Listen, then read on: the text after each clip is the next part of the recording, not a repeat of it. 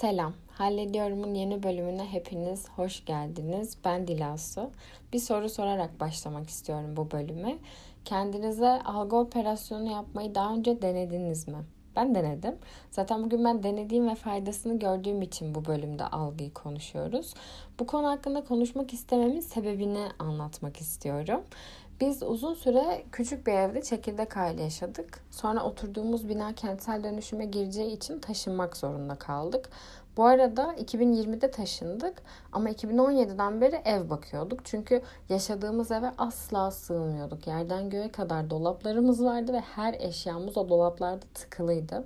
Neyse kentsel dönüşüm söz konusu olunca taşınma sürecini hızlandırmamız gerekti. Çünkü bina yıkılacak ve tam istediğimiz gibi bir ev bulduk. Şimdi birinci soru şu.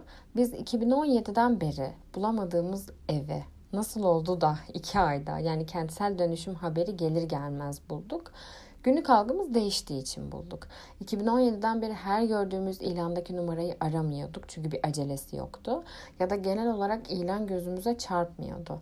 Algıda seçicilik de aslında bu noktada söz konusu oluyor. Algımız mı seçiyor yoksa biz algımızı değiştirdiğimiz için mi dikkat kesiliyoruz? Bu da kesinlikle konuşulmalı.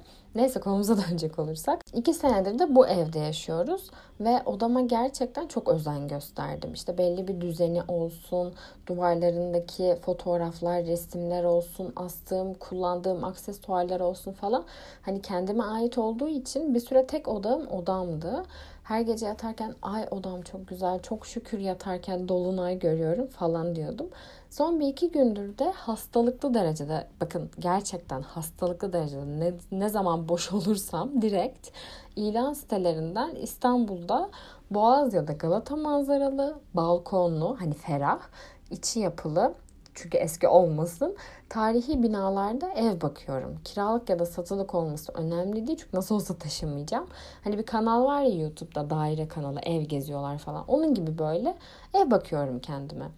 Bir süre sonra fark ettim ki algım o evlere çok kaydı ve ben kendi odamın o yere sığdıramadığım güzelliğinden çok koptum. Her gece şükürlerle, gülümsemelerle uyuduğum o yatakta ay bu da yatak mı? İşte milletin ne nasıl yatakları var? Millet deniz izliyor uyurken falan diye uyuyorum. Ne zaman ki bunu fark ettim o beynimdeki bilge dilasu ne diyorsun kızım sen ne oluyor kendine gel falan demeye başladı. Sonra bunun konuşmaya değer olduğuna karar verdim. Çünkü doğduğumuzdan beri bir algı operasyonunun içindeyiz yani bence. Bir bebe düşünün mesela. Kardeşi doğana kadar kendini kral ya da kraliçe zanneder. Çünkü ilgi, alaka full onun etrafında. Bunun sonucunda da onun algısı herkesin onu önemsediği yönündedir. Ama kardeşi doğunca ya da annenin, babanın ya da bakım veren kişi kimse onun ilgisinin kendisinden kaydığını algılayınca kriz ilan eder. Aslında bu bir şeyi okumayı ya da duymayı reddedemiyor olmamız gibi. Mesela ben desem ki şimdi kulak ayarlarınızı değiştirin ve beni duymayın. Yapamazsınız. Çünkü kulaklarınız benim sesimi siz istemeseniz de algılamaya devam edecek. Önemli olan ne kadar mesaj alıyorsunuz ya da ne kadarını geri çeviriyorsunuz. Hani ne kadarı kulaktan giriyor da diğerinden çıkıyor ya da ne kadarı çıkmıyor. Aslında algıyı ne zaman biz daha iyiye yönlendirecek tarafa çeviriyoruz, hayata o zaman başlıyoruz. Şimdi de proje bir çocuk düşünün. Babasının şirketi olsun ve anne rahmine düştüğü andan itibaren mesleği, gideceği okullar falan belli olsun. O çocuk doğduğunda algısı yalnızca eğitimi olacak. O çocuk ne zaman ki babasının ona çizdiği planı gerçekten kendi algısıyla, kişiliğiyle istediğini ya da istemediğini fark eder. Asıl hayatı o zaman başlar. Aynı zamanda şu, şuraya da biraz lafı çevirmek istiyorum. Türkiye'de bu çok var özellikle. Ee, Amerika'da da yaşadım. Az çok kıyaslayabilecek haddi görüyorum kendimde. Özellikle kız çocukları için çizilen plan çok belli. Kız çocuğu olarak da bunu tecrübe ediyorum bir yandan. İşte biz doğuyoruz, okul, üniversite yeni yeni kabul ediliyor tabii aileler tarafından. Sonucunda evlilik. Ailelerin genel algısı kız çocuğu evlenmezse evde kalır yönünde. Aynısını erkekler için söyleyemeyeceğim. Ee, çok fazla şey başarmış olsa bile bir kadın eğer bekarsa ya da boşanmışsa hiç önemli değil o başarıları. Aslında böyle bir ailede büyüyen bir kız çocuğu ne zaman algısını değiştiriyor evlilikten öte tarafa ya da evliliği kendi özgür ve hür iradesiyle istediği tarafa hayatı o zaman başlıyor. En basitinden psikopatolojik tanıları da düşünebilirsiniz. Anoreksiya tanısı konmuş biri her ne kadar zayıf olsa da algısı her zaman şişman olduğu yönündedir algı yönetmek, yönetebiliyor olmak da burada çok önemli bence. Zaten o yüzden reklamcılık sektörü, linkleşmeler ve tüketicilik kültürü çok revaçta. Link bırakanlar öyle bir anlatıyor ki zandirik zundirik eşyalara ihtiyacım varmış gibi algılıyorum. Ha yani bu muz kabı demek ki içine muz konması için hemen almalıyım dediğim ve yine o bilge dilasunun ne diyorsun kızım sen diye yanıtladı an algıladım algımın yönetilmeye çok müsait olduğunu. Artık eğer bir şeye ihtiyacım olduğunu biliyorsam giriyorum sitelere. Bildirimlerimi falan kapattım. Telefondaki alışveriş uygulamalarını 5. sayfaya falan yolladım. Yani o kadar algımı alışverişten ve bir şeyleri tüketmekten, harcamaktan falan çektim. Algımın değişmesini ve tüketmemeye yönelmesini sağladım. Şimdi bakın buradan nereye geleceğim.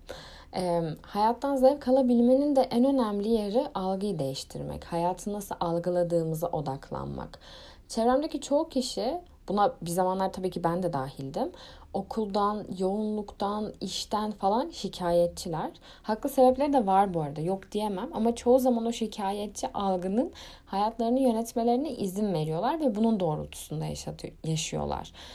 Ben bunu söylediğimde bana çok kızıyorlar ama genelde hiçbir okula gidebiliyor olduğunun yani hala şu ekonomik şartlar altında eğitimlerine devam edebiliyor olduğunun, iş sahibi olduğunun, özellikle de böyle bir işsizlik varken en azından onları yorsa bile ilgilenebildikleri bir yoğunluklarının olduklarını farkında değiller. Çok karışık olabilir.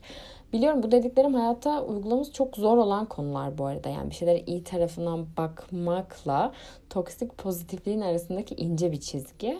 Ama zaten algınızın nerede olduğunu anladığınızda ve o algıyı nereye çekmeniz gerektiğini anladığınızda bu dönüm noktası oluyor. Hayatta tabii ki bizi üzen, kıran, inciten, böyle bize halıları söktüren olaylar tecrübe edeceğiz. Önemli olan o deneyimleri yaşarken nasıl algıladığımız ve o zorlu süreç bitince yani o yasa ya da acıya alışınca o travmatik algıyı ne kadar değiştirebildiğimiz ya da yönetebildiğimiz. Yani geçen dakikalarda bahsettiğim iki başlığın harmanlanmasını düşünün. Ne demek istediğimi biraz daha açayım şimdi. Mesela ben uzun süredir bir ilişki yaşamadığım için ya da yaşayamadığım için kendimi sevilmeye layık görmüyordum. Kendimi bir ilişki yaşamaya değer bir insan olarak düşünmüyordum. Bunda başımdan geçen flört ya da tanışma deneyimlerinin de payı var. Kendimi sevmiyor oluşumun payı var. Yani çok bilinmeyen bir denklem aslında yaşadım algımı kendimin sevilir olmadığına yönlendiren ve aksine iddia edemeyen birçok sebep vardı.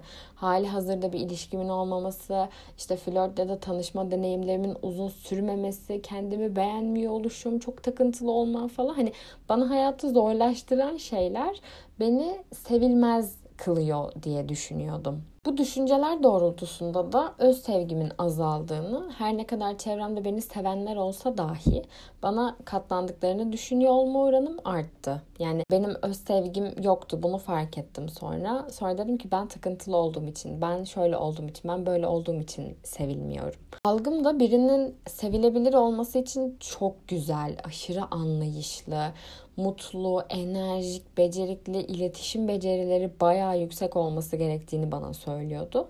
Tabii ki bunun üstüne de terapide çalıştık. Sonra ben gerçekten şeyi fark ettim. Şu anda ilişki yaşayanların aşırı güzel, böyle bayağı anlayışlı, mutlu, enerjik ya da iletişim becerilerinin de çok olmadığı ya da en az benim kadar sevilmeye yeter olduklarını, daha doğrusu birini sevmek için bir kriter olamayacağını fark ettim. Çevremdeki kişileri severken ya da onlara değer verirken kendileri oldukları için seviyorum. Yani herkese olduğu gibi olduğu için seviyorum. Daha sonra sevgiyi algılama şeklim değişti. Benim sevmek ve sevilmek için herhangi bir koşula ihtiyacım olmadığını anladım. Sevgiyi böyle algılamaya başladım. E, aranızda belki bilenler vardır. Deniz Dülgeroğlu'nu gerçekten çok seviyorum. Birkaç gün önce de bir tweetine denk gelmiştim. Size okuyacağım şimdi.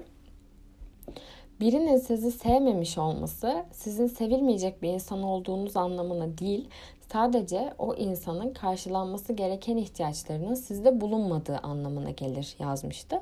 Aslında ne kadar doğru dedim içinden. İşte o tweet'i bu şekilde algıladığım an fark ettim sevgiye karşı algımın değiştiğini.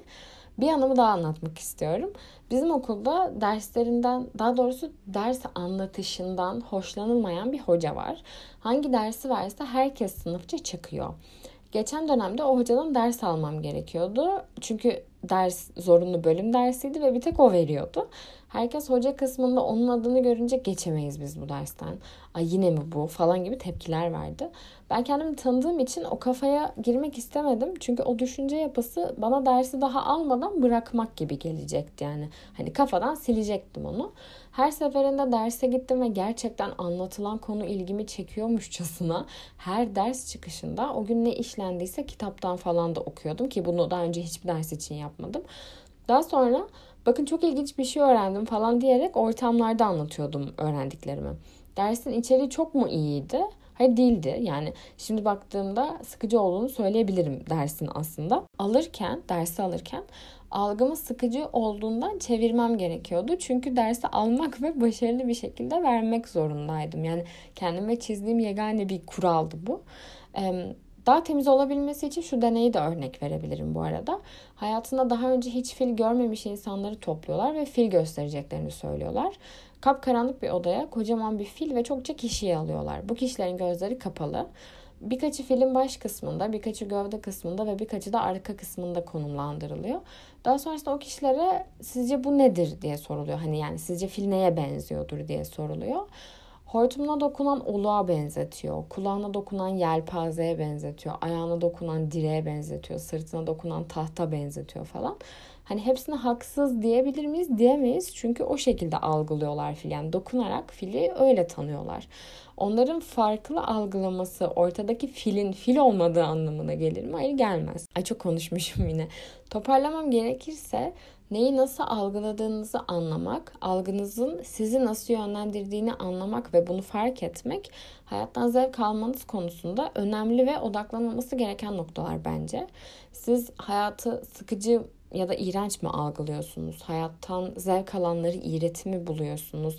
Gerçekten hayatınızda şükür ya diyecek hiçbir şey mi yok? Hayatınızda sevdiğiniz de mi hiçbir şey yok? Bunları bir düşünmekte fayda var. Bu podcast'i takip ederseniz ve arkadaşlarınıza önerirseniz çok sevinirim.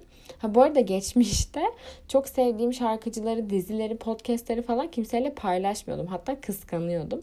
Sonra ben YouTuber olunca, blogger olunca, podcaster olunca anladım ki aslında sevdiğim şeyleri tabii ki de sevdiklerimle paylaşmalıyım. Çünkü bu aslında ona o ürüne sahip olan kişiler için de benim için de bir ihtiyaç. Değişen burada yine algımdı. Neyse çok uzattım.